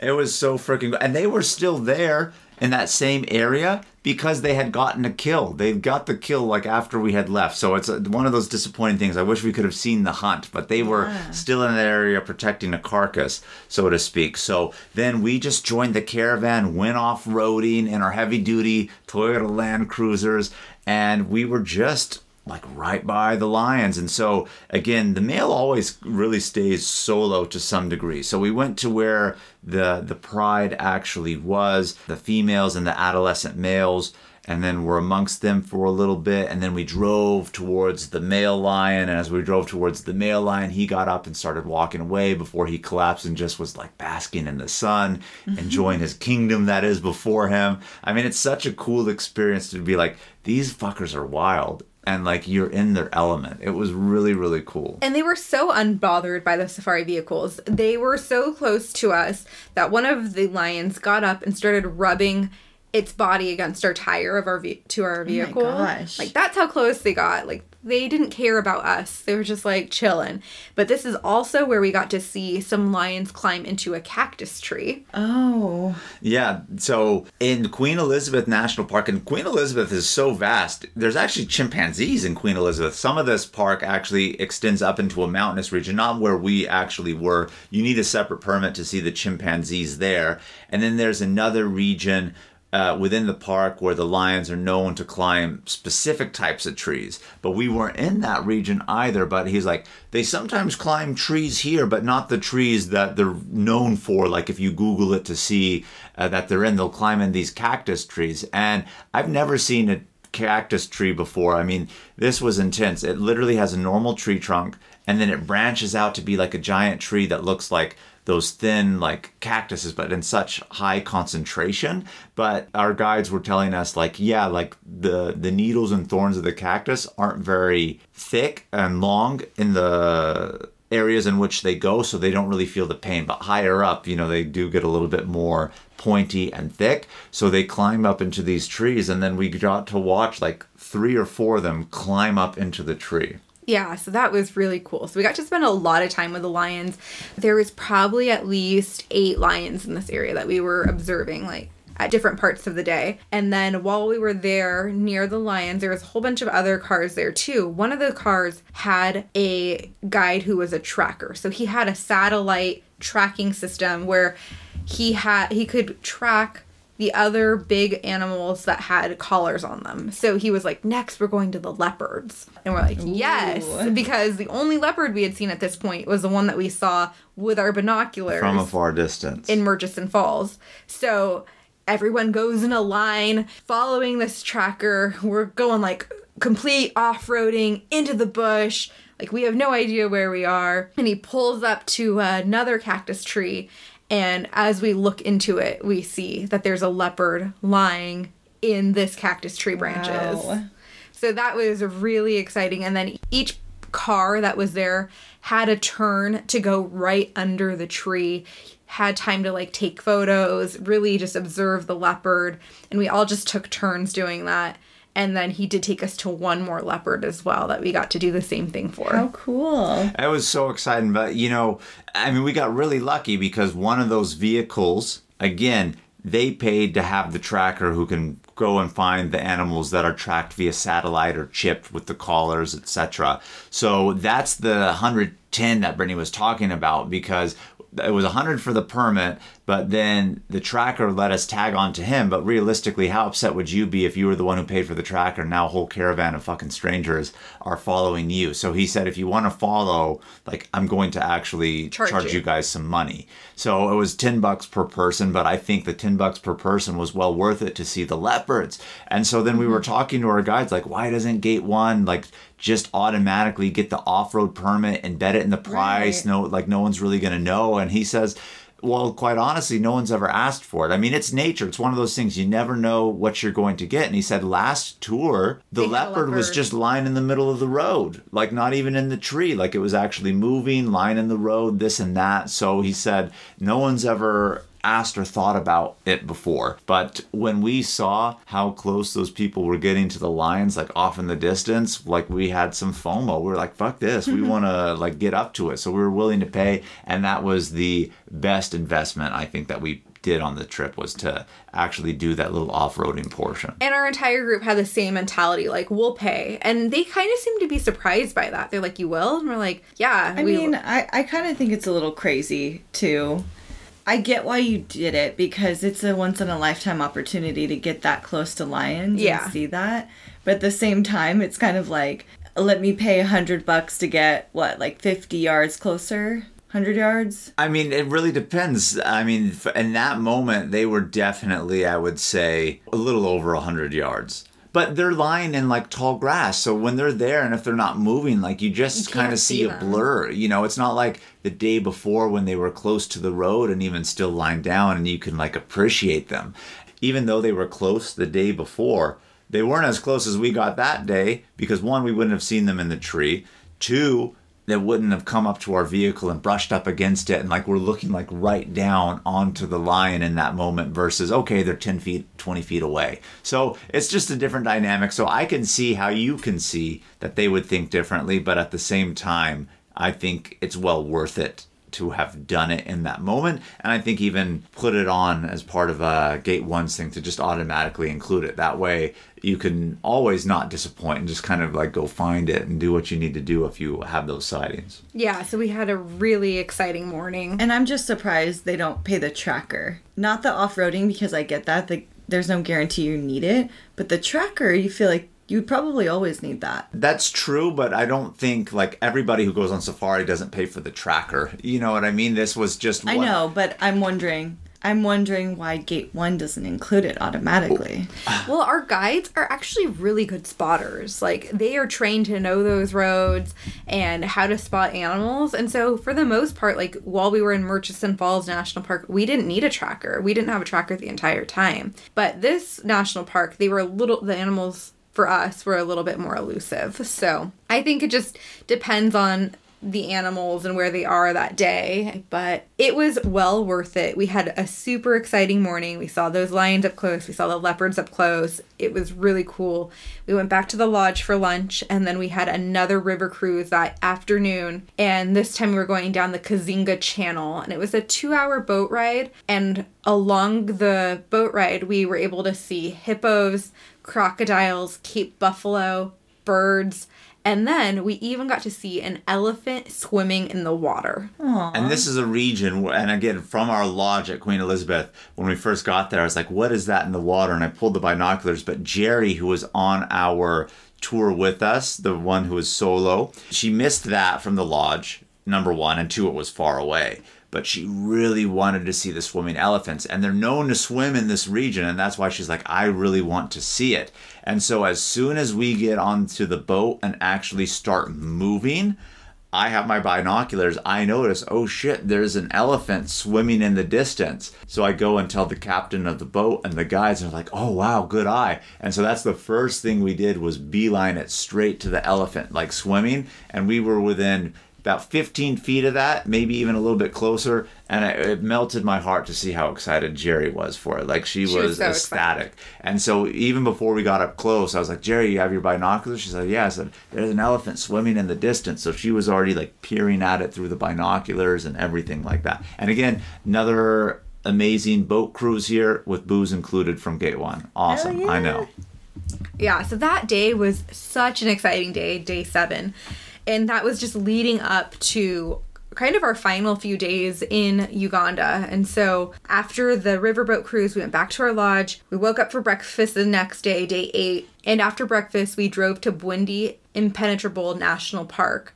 And this is the mountainous area, the jungle area for where the gorilla trekking is. And is it impenetrable? They call it impenetrable because if you really see how dense this forest is, mm-hmm. that's why they call it impenetrable. It is like going into a thicket of just forest of trees. And it's actually quite impressive and sad at the same time. So just a little bit of context of like Bwindi and the, the mountain gorillas as a whole. If you actually Google how many mountain gorillas there are in the wild, and there's a difference between mountain gorillas and lowland gorillas, right? Mountain gorillas obviously live in the mountains. Lowland gorillas live in like little flat areas, right? And what else is the difference besides? I mean, there are different subspecies and just different locations, but that's really kind of about it. But the the lowland gorillas aren't going to migrate up into the mountains, right? So I mean, they're those ones are more adept to that environment, and the mountain gorillas are more adept to them, and they are technically separate subspecies of gorillas. However, there is less than I believe 800 in the wild. Maybe there's up to like 900 in the wild with the most recent census. And that's spread amongst three countries Uganda, Rwanda, and Democratic Republic of Congo, which unfortunately over there, it's not the best place for them because there's an ongoing civil war in that region. But Bwindi has 400 plus of those mountain gorillas. So they have more than half realistically of the population here in Uganda in this specific national park itself. And what makes it really, really sad is we mentioned earlier there's lots of farming that goes on over there, like the bananas, the tea, mm-hmm. and these mountainous regions, the mountains are really, really steep, and it's so pretty to see the terraced farming that they have going on. But as pretty as it is, it's fucking really sad to see because you know they cut down so much forest and habitat for chimpanzees, gorillas, and now the gorilla population, the mountain gorilla population, is fragmented, right? Because the mountain gorillas are only in this one corner. So where Bwindi is, we're tucked in the corner of Uganda and Congo. And now their habitat is fragmented because of all the farming that's actually going on. So they can't go from one area to the next and they're stuck there simply because, well, there's farmland in between there now. And so that makes them a lot more critically endangered, is because their habitat is in that situation and it's because of the farming and the people around them. And Bwindi is a UNESCO World Heritage Site. We've talked about UNESCO World Heritage Sites before, so the whole national park is one as well. Jamal mentioned there's about 400 gorillas in this national park, but only about five groups are habituated to humans. The other ones are wild, they're scared of humans, they will run away. There are about five groups, and a group has like eight to ten gorilla family members in it that are okay with humans being in their presence and observing. So when you have the permits, the rangers are only taking you to the gorillas that are habituated to human presence, and they're purposely leaving the other groups wild. Wild. And so we were going to be hiking to a group named the Christmas Group, the big silverback male. He was 23 years old. His name was Christmas. And as we started the hike, we were actually going down through villages and then we went through a tea plantation. And then you just see, like, when you're in the tea plantation, you see the barrier of like the tea plantation, and then all of a sudden it just becomes the forest, and you just see how dense it is. And It's just this thick, clear cut line of like, here's the T, and then here's the impenetrable forest that you're asking, is it really impenetrable? And then it's just this thickness Yes. that you're walking into. So we are actually hiking downhill. Gate 1 provided all of us with a porter. That porter carried our backpack and was also there because it was very muddy and slippery. So uh, most of the women in our group used their porter to hold their hand and they would just like guide you down and guide you up the mountain. That sounds lovely. Jamal and Bob like did not have their porters hold their hand. I did not. I did. I didn't need it. You know, like I mean, Brittany and I are avid hikers. The troubling part of this environment was twofold. Like I said, it's really fucking steep. These mountains are steep, right? I mean, they're doing terraced farming for a reason. Second, it's a rainforest. So even though they've cut down, unfortunately, most of the forest and it's farmland, it still rains a lot in that area. So it's muddy. It's steep and muddy. So that's what creates the problem of where you can potentially be going a little bit slow yeah. and making it difficult. So gate one provided us with the porters, and then once we got to where the forest starts, that's when you really need your porter if like you have balance issues or you're not used to hiking, because it got even steeper in the jungle area. And this is what we did on day nine. So I think we had kind of skipped on day eight. We just drove there. We did like a cultural village walk, and then we spent the night near Bwindi. But day nine is when we started the gorilla trek. Right, and real quick on day eight, because you're right, we did kind of brush over that because we're so fucking excited to talk about the gorillas here. But this is where it was really off roading. Like at one point, once we got off the main highway, again, we're talking steep mountains. They have roads, but they're not paved roads, at least not yet. They are dirt roads on sheer cliffs, and when it rains, they're muddy, they're slippery. They had landslides the day before in a certain area close to this because there was actually uh, rain. And so this is the point. Like people were like, "Oh, are you scared of the gorillas and hiking with them?" Absolutely not. I was more scared of these fucking roads that we were driving on to get here. It freaked me the fuck out driving on these roads. Jamal you- was having yeah, anxiety. I remember back to Rainbow Mountain and we almost slipped off the edge and those fucking sketchy roads in the Andes. I felt like that, but 10 times worse over here. I mean, it's safe, but I get into my own head. I'm not going to kid myself, but I was kind of panicking a little bit. And then that village walk that she talked about that we did was actually really unique because when they created the national park, there was an indigenous tribe that was actually living in that forest the Ugandan government kicked them out because they're like, you can't be in here anymore. Like, you set up traps for other animals. You can hurt the gorillas. they had killed a few gorillas on accident. on accident with their traps. So they're like, fuck this, you're out. So the government kicked that indigenous tribe out. Now bought they them a li- piece of land. Mm-hmm. They bought them a piece of land, but they all of the resources previously came from inside the national park. or the forest. Yeah, well, the forest. And so now they're on a piece of land, but they don't know how to farm. They don't know what to do. So they're learning that from other tribes. And so when you go to this national park, what you pay and your permits and your fees, some of it goes back to this village because the government essentially removed them from their home.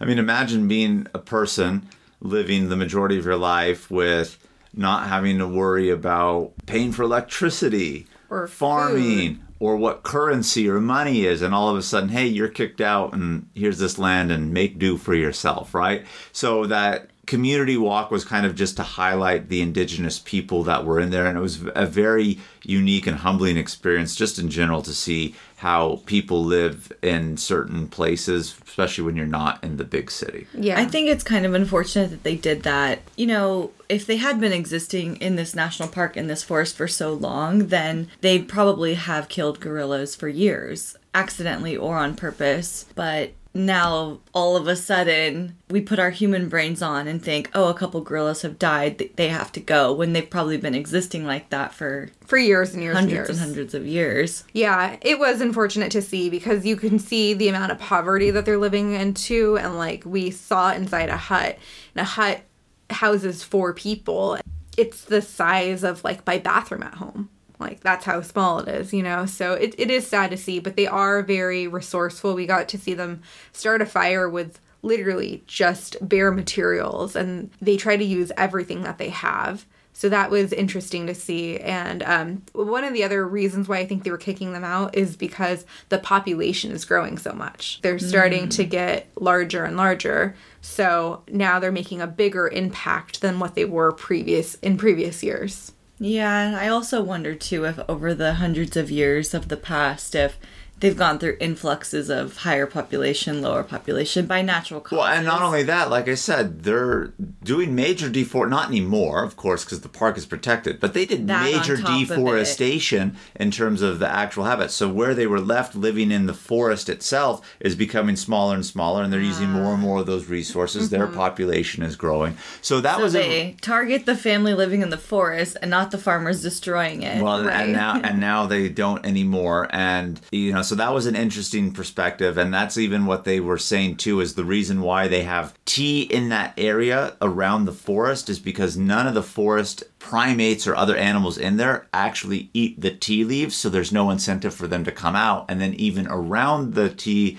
then they have like these thick bushes that have thorns that the primates and other animals won't want to come through. So they've created kind of this natural barrier to keep the animals that are in there still in there from coming out and basically saying, all right, here's farmland for you with the tea.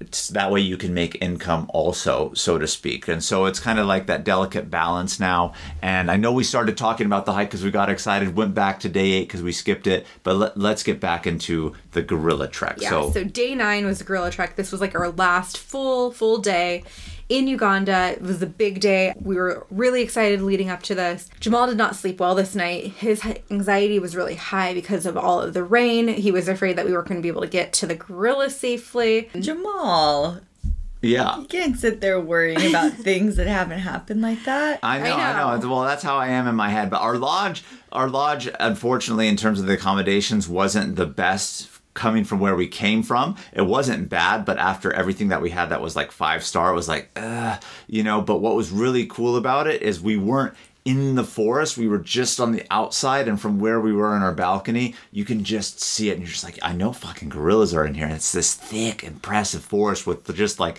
going up the mountain with tall canopy trees.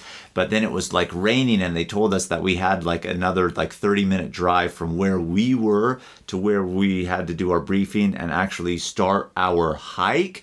And so it was raining so hard that night. I was worried about the road conditions because the roads coming up to the lodge were a fucking mess and a treacherous. Yes. Yeah. So that's where we met our guide. They told us about hiking. We were told that we could be hiking up to seven hours in an elevation up to like 8,500 feet. They said like it's going to be a pretty strenuous day depending on how long it takes you to find the gorillas. And so the hotel that we had been staying at, they had packed us a lunch with like I think I picked a peanut butter and jelly sandwich, and they had a hard boiled egg and some nuts and some water and some pick me up. They had a soda for like a sugar rush too, just to give you like energy through the day. That's all they had for this major hike? Yeah. Some nuts, boiled egg, Your sandwich. your sandwich, your what? Yeah, absolutely. So they said eat up, big up breakfast. yeah, they said eat a good breakfast and then you'll have your lunch. What happens if you eat that good breakfast and then all of a sudden things are moving and grooving and Yeah. you're out in the thicket of the forest? Well, that's why we Yeah. say have an antibiotic and anti-diarrheal always. But very good Well, question. what if and we- it's neither and- one of And we actually have a great story to kind of go with that. Yeah, so they said, let us know in our briefing. They said, if you have to go to the bathroom, let us know. And you have to let us know if you're going to go number one or number two. Because if it's number one, we'll just pull you off the trail. You can go behind a bush. Open and honest out there. Yeah. Yeah. They're like, if it's number two, we need a shovel. like, you, we're to have to go off trail, dig you a hole. They dig it for you? Yeah. You a little like like just give me the shovel. I'll handle this. you go do your business, take a number two, you cover up what you did, and then you, you go back like Do you have to just be one with the forest and use the leaves as your natural Well, I mean, ideally you brought your own toilet paper or baby wipes or something. But if not, then yeah, it's either forest and a wipe, and you better hope that your guide knows that that leaf is safe to put on your skin, and especially in that area. or yeah. So I mean, they they gave us the briefing of what to do. But as we were hiking down, like we said, where we started was quite interesting. Obviously, clearly we got into the forest, but we went down through the farmland, downhill through like a couple villages and we noticed on the trail i noticed it too but then bob said to like one of the guides that was next to us he's like oh i think i like there's some scat that's on the trail like what is this and then he realized. Do you know what scat is, Kim? Poop. yeah. And then he realized, like, oh, they're probably not going to know, like, scat. Like, even though they know English, maybe they won't know that term. And then so he's like, I noticed that there's number two on the trail here. Like, what animal is this from? And then, Brittany, you take it from here. Yeah, he's like, there's poop on the trail. Number two on the trail, like, what animal provided this? And the guide was like, oh, number two? You have to go number two? And Bob's like, no, no, I just want to know what animal. And he's like, oh, you got to go number two. So he's radioing in number two. Someone's got to go number two. We need the shovel. Bob's like, no, I don't need the shovel. like it was just so funny because they just like escalated it from what animal pro- had this poop to this guy needs to go. We need to get the shovel. Bring in the big guns. And, and it's so funny because our tour guides from Gate One are not coming on this hike with us, right? We have our ranger guide. The trackers were in there earlier, several hours earlier, looking for the gorillas, etc. But they need to know when to pick us up. So our guides from Gate One have the radio too. So then when we got back after the gorilla trek. Our guide basically said, "Oh yeah, who, who needed to go number two? Because he's, He like, he's hearing the radio calls." for the shovel. It was hilarious. No one had to go, but it No was shits on trail. No shits on trail. But shits were allowed on the trail. Yes, but me and Jeff had to piss on trail, so we pissed on trail. Very nice. Now, I'm glad we went over that, but let's get into these gorillas, what we've been waiting for Yes. the Yes. whole time. So we've gone down through the village, we've gone through down through the tea plantation, and then you just see just the edge of forest. And you look down and it's like completely dark and like almost like black in there because it's just so dense. Like you know you're going into a different environment. And this is where it starts to get steeper, more muddy. People are grabbing onto their porters a little bit more so that they're not slipping and sliding. Are they grabbing up here in the bicep area or mostly staying? mostly like your hand. and like my guide, I really didn't need my porter much, but every time he knew it was going to be slippery, he would like lend his hand to me so that he knew to help me not slip. That was really nice. Some people did slip on the trail. They were briefing us and said like expect to fall a few times. So some people did fall a few times. But we were only hiking in the forest for maybe 15 minutes max when we heard a really, really large branch just snap. And we all got quiet. Like, oh my God. Because we knew it wasn't a human snapping that branch. We knew that it was a gorilla up ahead. So we all got quiet. The guy turns around and she goes, We think there's a gorilla up ahead. I, we think that, like, we found them. Well, not we think. They're like they're here. So she's like, let's keep going, you know. So we start to get closer. We start to see them kind of in the distance. And so at this point, we have to give our backpack to our porters. You can't eat or drink in front of them. This is where we masked You have to mask up. And then they're basically like, w- you'll see your porter in an hour because now you have an hour to spend time with the gorillas Aw.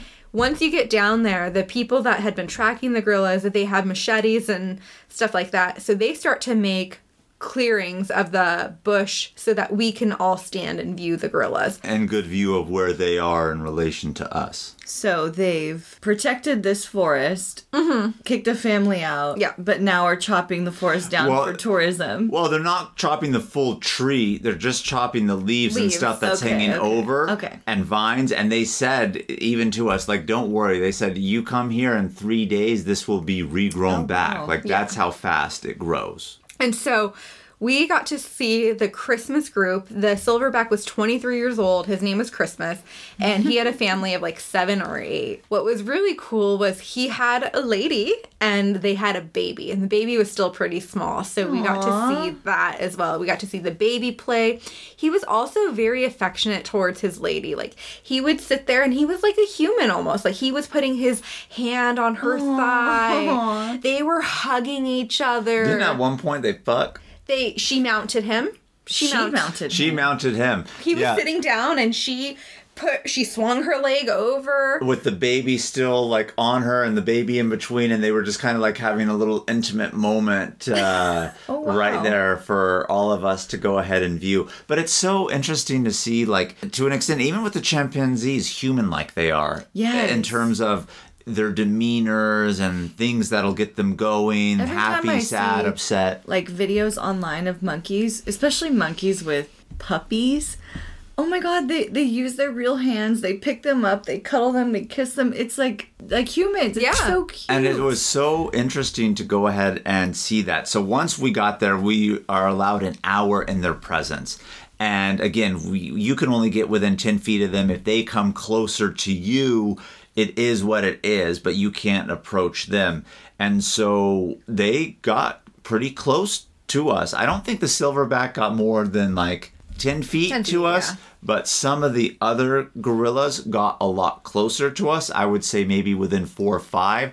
There were some juveniles that were playing with each other, like play fighting. And as they were play fighting, they kind of like rolled over into our general vicinity. And as they were done, like kind of like eating, relaxing in one area, they would move to a next, not very far off. Then we follow them to that next area and get to watch them. At mm-hmm. one point, we got a little too close for the silverback's liking, and not purposely like we encroached them. They were moving and got closer kind of to us, and he gave us kind of a look and sound to back up a little bit. So then our guy's like, we got to back up, you know, this, that, and the other. And so it's just this interesting dynamic of just being there, watching them, and this excitement and enjoyment, and also knowing like, shit, these are critically endangered animals, mm-hmm. you know, like I hope I'm wrong, but I mean, they could be extinct in a hundred years. You just don't know. And here we are having this moment of like, holy fuck, like I've seen them in zoos. Now I'm here in the wild and enjoying the presence. And not only that, like I hiked to them. And the juveniles are really funny because, like, they're like little kids. We saw one put his finger in his nose and then, like, lick the booger off of it. Ew. You know, like things like that, where it's like a kid would do that. So it was really interesting to see how human like they were,